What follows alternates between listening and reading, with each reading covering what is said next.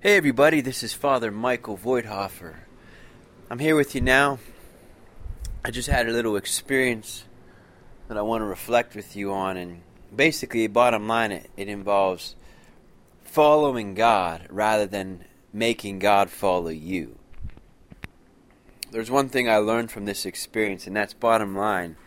If you're not following God, meaning that following that anointing of the Holy Spirit, then you're going to be drained you're going to be uh, totally wiped out mentally, emotionally, spiritually, because you can't pull God along and expect things to go as God wants them to go. Because, see, God has a plan in mind a plan for our welfare, not for our woe.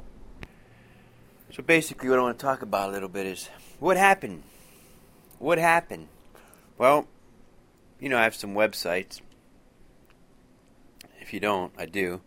Um, I was building some websites, and uh, and as I was building this website, kind of putting it together, reflecting on it, it's like nothing was working. It was like everything was just like it was like running against the current. It was like, uh, you know, trying to listen to music in a, a thunderstorm or a hurricane and wondering why I can't hear it. You know, bottom line was the Lord wasn't anointing and blessing this project that I had going.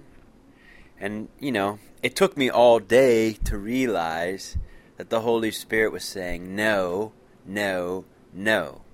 But I kept saying yes, yes, yes.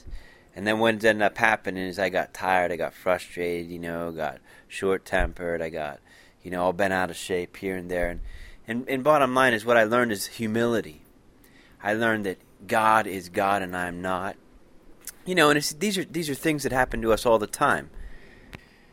I mean, all the time we experience this uh, this struggle to, to follow God and cooperate with God, to hear God's voice, to listen to God's voice, to wait on the Lord. And so I wasn't waiting on God. Because, see, what I found was, you know, I'm, I'm praying when I go into prayer and, and I start getting these ideas, these inspirations from the Holy Spirit, then it's like it just flows.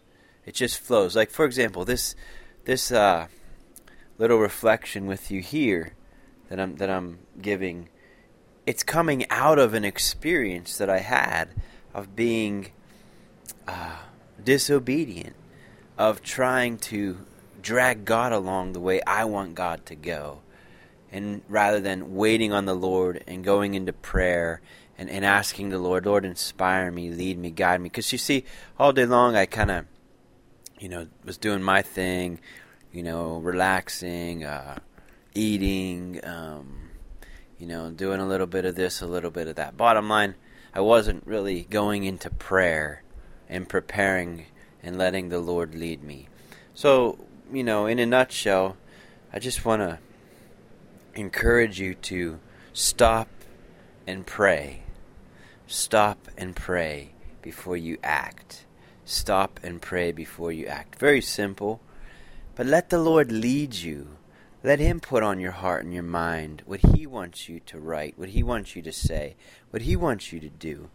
And often again, I think we, we just run through our day without stopping and reflecting and thinking about what God really wants.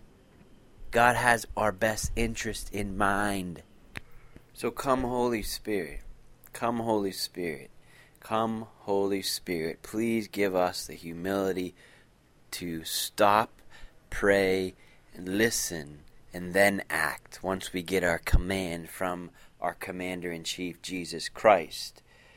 And Lord, we ask you to help us to fight the good fight, to allow you to fight for us, to win the battle for us, to win the victory for us, so that we can experience the glorious victory of your heart, of the grace you give us. So, a few scripture verses I'd like to give you to pray with um, regarding what, what we're talking about here. Jeremiah 29, verse starting in verse 11 For I know the plans I have for you, declares the Lord plans to prosper you and not to harm you, plans to give you hope and a future.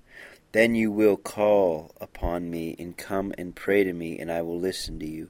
You will seek me and find me when you seek me with all your heart. I will be found by you, declares the Lord, and bring you back from captivity. I will gather you from all the nations and places where I have banished you, declares the Lord, and will bring you back to the place from which I carried you into exile. So, Lord, we give you thanks for that. Notice what it says there. It says, um, For I know the plans I have for you, declares the Lord plans for to prosper, not to harm, plans for a good, a future full of hope. And then he says, Then you will call on me and come to me and pray to me, and I will listen to you. Then, what do you mean by then? He's like, Once you figure out that you don't have the plan that I do, then you will call on me. So hopefully, this little reflection, this little lesson that I'm sharing can penetrate your heart, and then you will turn to the Lord in prayer and ask Him for His plan for your day. One more scripture I'd like to give you is Exodus chapter 14, uh, starting with uh, verse 13.